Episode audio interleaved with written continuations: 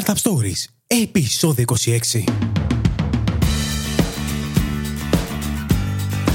Καλώς ορίσατε στο 26ο επεισόδιο του Startup Stories, το podcast που παρουσιάζει ελληνικές startups και μέσα από συνεντεύξεις με τους ιδρυτές τους, αλλά και με ανθρώπους επιχειρηματικού χώρου, θα σας βοηθήσει να πάρετε τις γνώσεις και την έμπνευση που χρειάζεται για να ξεκινήσετε τη δική σας προσπάθεια. Ελπίζω πραγματικά να είστε καλά και να ακούτε αυτό το επεισόδιο κάνοντας διακοπές. Σήμερα είναι Παρασκευή 14 Αυγούστου και η αλήθεια είναι ότι εγώ ακόμα δεν έχω φύγει διακοπές, αν και σκοπεύω πάρα πολύ σύντομα να το κάνω. Το σημερινό επεισόδιο θα είναι τελείως διαφορετικό με όλα τα προηγούμενα. Σίγουρα θα μοιάζει με το πρώτο και ο λόγος που λέω ότι θα μοιάζει είναι ότι δεν υπάρχει καλεσμένος με τον οποίο θα μιλήσουμε. Σήμερα θα μιλήσω μόνο εγώ λοιπόν. Ο τίτλος του επεισοδίου αυτού είναι χαρακτηριστικός για το τι θέλω να πω. Το επεισόδιο αυτό πρακτικά είναι το τελευταίο του πρώτου κύκλου της Startup Stories.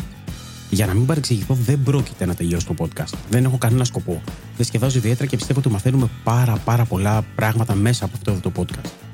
Ουσιαστικά έχω σκοπό να κάνω ένα πολύ μικρό διάλειμμα, στο οποίο θα ήθελα να οργανώσω το δεύτερο κύκλο και ελπίζω με τη δική σας βοήθεια να το κάνω ακόμα καλύτερα. Θα μιλήσουμε όμως γι' αυτό λίγο αργότερα και πραγματικά θα ήθελα να μείνετε μέχρι το τέλος του επεισοδίου αυτού, άλλωστε δεν θα είναι πολύ μεγάλο. Κλείνοντας λοιπόν τον πρώτο κύκλο του podcast, θέλω να κάνω μια μικρή ανασκόπηση για το τι έχουμε ακούσει ω σήμερα. Αυτό είναι λοιπόν το 26ο επεισόδιο αυτού του πρώτου κύκλου. Ένας κύκλος που κράτησε 6 περίπου μήνες, 6 μήνες και κάτι, καθώς το πρώτο επεισόδιο ήταν στις αρχές Φεβρουαρίου. Μέσα σε αυτά τα 26 επεισόδια ακούσαμε 24 διαφορετικές startup εταιρείες, η οποία κάθε μία από αυτές έχει τη δική της πορεία. Για την ακρίβεια, ακούσαμε 23 startup εταιρείες και ακούσαμε και τη Μεταβάλλον, η οποία μίλησε για τα προγράμματα επιτάχυνσης. Ακούσαμε λοιπόν ε, αρκετά επιτυχημένες ιστορίες, αλλά και ιστορίες αποτυχίας. Κάποιες από τις εταιρείες αυτές εξαγοράστηκαν, πολλές από αυτές πήραν επενδύσεις και γενικότερα συνεχίζουν το έργο τους. Και υπάρχει και μία που δυστυχώς ε, αποφάσισε ότι ήταν καλύτερο να αναστείλει τη δραστηριότητά της. Αυτή είναι η Long Access. Φυσικά αυτό είναι μια δυσάρεστη μένα, αλλά απολύτως φυσιολογική εξέλιξη για αρκετές startup εταιρείες. Η αλήθεια είναι ότι είναι αρκετά δύσκολο και πολλές φορές χρειάζεται μια, μια μεγάλη δόση τύχης έτσι ώστε να πετύχεις. Στατιστικά άλλωστε, οι περισσότερες προσπάθειες αποτυχάνουν. Κάνοντας λοιπόν μια ανασκόπηση προς τα πίσω, ακούσαμε κάποια πράγματα τα οποία θα ήθελα έτσι να αναφέρω πολύ γρήγορα. Καταρχάς, καλό είναι αν σκοπεύετε να ξεκινήσετε τη δική σας προσπάθεια, αλλά για κάποιο λόγο διστάζετε, να το κάνετε άμεσα. Βρείτε τουλάχιστον ένα συνειδητή, ο οποίος θα πιστέψει την ιδέα σας, θα μοιραστείτε δηλαδή ένα κοινό όραμα και ξεκινήσετε το δικό σας κοινό ταξίδι. Είναι πολύ σημαντικό αυτό το ταξίδι να το ξεκινήσετε δημιουργώντας ένα MVP. Το MVP σημαίνει Minimum Viable Product. Τι είναι όμως το MVP?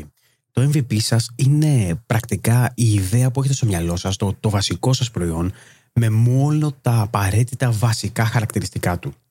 Ο λόγος όμως που είναι απαραίτητο να δημιουργήσετε το δικό σας MVP είναι γιατί μπορείτε να κάνετε validate την ιδέα σας πάρα πάρα πολύ γρήγορα.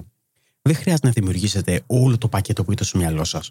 Μπορείτε να δείτε μόνο τα πιο βασικά χαρακτηριστικά, αυτά που πιστεύετε ότι αγγίζουν την καρδιά του προβλήματος που πάτε να λύσετε και να δημιουργήσετε το προϊόν σας έτσι ώστε να το βγάλετε γρήγορα στην αγορά και να δείτε πώς αντιδράει ο κόσμος, τι, τι πιστεύει για αυτό. Σε αυτή τη διαδικασία είναι πολύ πιθανό να χρειαστεί να αλλάξετε την αρχική σας προσέγγιση, να κάνετε κάποιο pivot. Είναι λοιπόν πάρα πολύ σημαντικό να πάτε στα διάφορα events που γίνονται, όπως για παράδειγμα το Open Coffee, και να μιλήσετε για την ιδέα σας. Μη φοβάστε να μιλήσετε για την ιδέα σας. Κανείς δεν πρόκειται να σας την κλέψει. Πάρτε γενικότερα όσο περισσότερο feedback μπορείτε και δείτε αν ενδιαφέρει τον κόσμο. Το επόμενο πράγμα που θα πρέπει να προσέξετε είναι ότι δεν θα πρέπει να καταναλώσετε όλη σας την ενέργεια και γενικότερα όλη σας τον χρόνο για να ψάχνετε επενδύσεις. Ξέρω ότι είναι πάρα πολύ σημαντικό το θέμα της χρηματοδότησης και έχουμε μιλήσει πάρα πολύ για αυτό εδώ στο Startup Stories. Αλλά θα πρέπει να το κάνετε τη σωστή στιγμή και με τις σωστές προποθέσει και συνθήκες. Δημιουργήστε το προϊόν σας, βρείτε κάποιους πελάτες και να ξέρετε ότι οι επενδυτές και οι επενδύσεις θα έρθουν. Το επόμενο πράγμα που ακούσαμε και γενικότερα και εγώ προσωπικά πιστεύω είναι ότι θα πρέπει να έχετε πολύ μεγάλους στόχους. Αν το προϊόν ή η υπηρεσία σας αναφέρεται γενικότερα στην παγκόσμια αγορά, τότε είναι καλό να βγείτε έξω σύντομα. Ακούσαμε σε αρκετά επεισόδια πόσο σημαντικό είναι κάποιος να πάει στο εξωτερικό. Ακούσαμε πολλοί οι οποίοι επισκέφθηκαν ε, το Σαν Φρανσίσκο ή γενικότερα κάποιες άλλες χώρες. Γενικά αλλάζει ο τρόπος που σκέφτεσαι. Βλέπεις πώς λειτουργούν έξω τα πράγματα και φυσικά, αν ε, οι δυνητικοί σου πελάτες είναι στο εξωτερικό, τότε θα, θα βρεθείς πολύ γρηγορότερα κοντά τους και θα ακούσεις τις πραγματικές τους ανάγκες. Φυσικά εκεί μπορείς να δεις και τον ανταγωνισμό, μπορείς να δεις επενδυτές, μπορείς να, δεις, να μιλήσεις με ανθρώπους του οικοσυστήματος και να πάρεις σωστές και γρήγορες αποφάσεις. Ένα ακόμα κομμάτι με το οποίο ασχοληθήκαμε εδώ στο Startup Stories είναι το θέμα του marketing και γενικότερα πώς προσπαθεί η κάθε εταιρεία να προωθήσει το προϊόν της. Είδαμε τελείως διαφορετικές προσεγγίσεις ανάλογα με το προϊόν και νομίζω ότι αξίζει να ακούσετε τα διάφορα επεισόδια ανάλογα με το τι θέλετε να φτιάξετε για να δείτε πώς έχουν προσεγγίσει οι διάφοροι startup founders το, τη δική τους αγορά. Είδαμε αρκετά επιχειρηματικά μοντέλα. Εγώ αυτό που ξεχώρισα και γενικότερα προτιμώ είναι το μοντέλο του software as a service. Είδαμε αρκετές εταιρείες να το χρησιμοποιούν και να πηγαίνουν πάρα, πάρα πολύ καλά. Φυσικά αυτό το μοντέλο δεν ταιριάζει σε όλες τις εταιρείες και νομίζω ότι ανάλογα με το τι θέλετε να δημιουργήσετε, μπορείτε να επιλέξετε το, το σωστό επιχειρηματικό σας μοντέλο. Γενικά, μέσα από τα έως τώρα επεισόδια, είδαμε πως η αποτυχία δεν είναι κάτι κακό. Υπήρχαν κάποιες προσπάθειες που απέτυχαν αρχικά, αλλά μέσα από αυτή την αποτυχία και γενικότερα μέσα από την εμπειρία που πήραν οι founders, κατέφεραν να προχωρήσουν ή γενικότερα να κάνουν έτσι ένα μικρό pivot, να κάνουν μια αλλαγή στην αρχική ιδέα και να καταφέρουν να φτιάξουν την ιδέα τους έτσι ώστε να προχωρήσει. Ένα σημαντικό ακόμα πράγμα που ανέφεραν αρκετοί είναι το θέμα του συνειδητή. Είπαν πόσο σημαντικό είναι να έχεις να μοιράζει με κάποιον τις δυσκολίες και τις ευθύνες. Η αλήθεια είναι ότι είναι αρκετά δύσκολος ο δρόμος του founder. Έχει πάρα πολλές δυσκολίες, τις οποίες ε, καλείσαι να αντιμετωπίσεις και στην καθημερινότητά σου. Ένα συνειδητής πάντα βοηθάει, νομίζω. Βοηθάει στο να πάρεις πιο σωστές αποφάσεις και γενικότερα να μοιράσεις τα, τα βάρη. Ένα ακόμα κομμάτι το οποίο ακούσαμε είναι ότι δεν χρειάζεται κάποιος να είναι 20 χρονών για να ξεκινήσει τη δική του προσπάθεια. Συναντήσαμε μεγαλύτερους ηλικία founders. Θα πρέπει να ξέρετε ότι δεν είναι ποτέ αργά να ξεκινήσεις τη δική σου προσπάθεια. Αρκεί να έχεις όρεξη και να, να έχεις διάθεση να δουλέψεις πάρα πολύ σκληρά.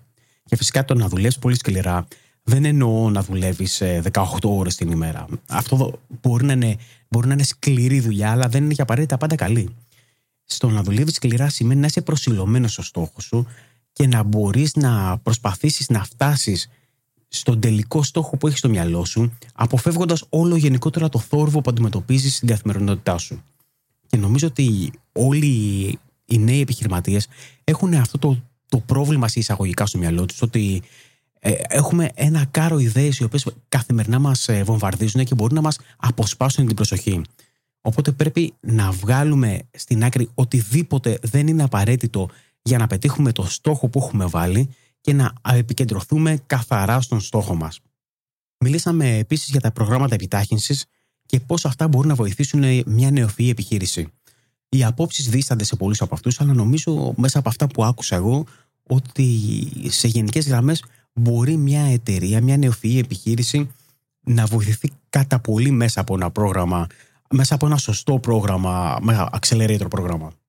Γενικά υπάρχουν πάρα, πάρα πολλά events και αρκετοί πόροι που μπορεί να εκμεταλλευτεί κάποιος για να ξεκινήσει τη δική του προσπάθεια. Νομίζω ότι είναι πολύ σημαντικό, όπως είπα και πριν, να πάτε σε οτιδήποτε event επιχειρηματικότητας γίνεται γύρω σας.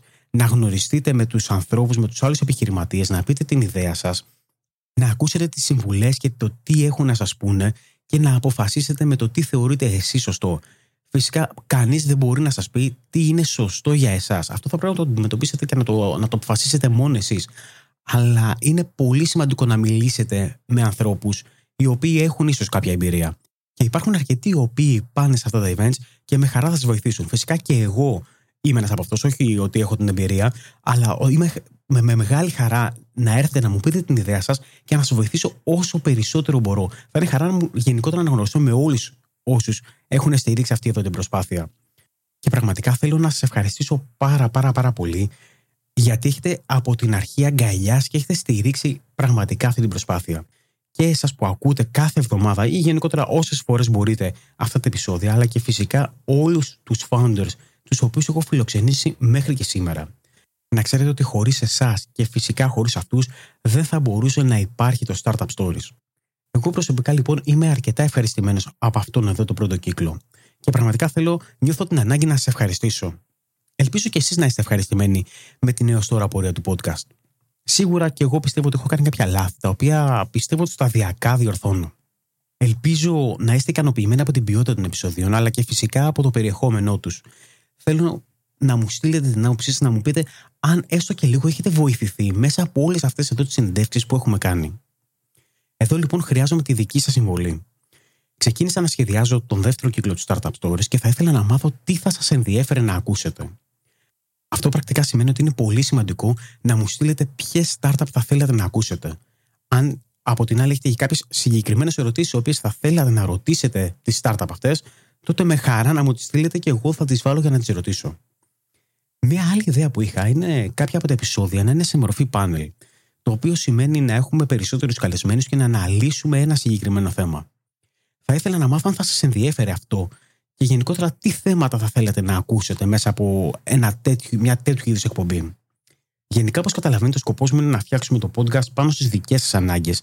Και γι' αυτό είναι πάρα, πάρα πολύ σημαντικό αυτή τη στιγμή που σχεδιάζω το δεύτερο κύκλο να μου πείτε τι θέλετε να ακούσετε. Θέλω να μου στείλετε όλα σας τα σχόλια στο email george at startupstories.gr ή να μπείτε στο startupstories.gr και να στείλετε ένα μήνυμα μέσα από τη σελίδα της επικοινωνίας θα δείτε ότι σε αυτή τη σελίδα μπορείτε, άμα θέλετε, να στείλετε και ηχητικό μήνυμα. Υπάρχει ένα, ένα widget από τη SpeakPipe, το οποίο χρειάζεται μόνο να έχετε ένα μικρόφωνο ή νομίζω ακόμα και το κινητό σας και απλά θα γραφήσετε το μήνυμά σας και εμένα θα μου έρθει σε μορφή email. Θέλω να ξέρετε ότι θα είναι χαρά μου να διαβάσω και να ακούσω τις σκέψεις σας. Επίσης, θέλω να ξέρετε ότι θα προσπαθήσω να απαντήσω σε όλους.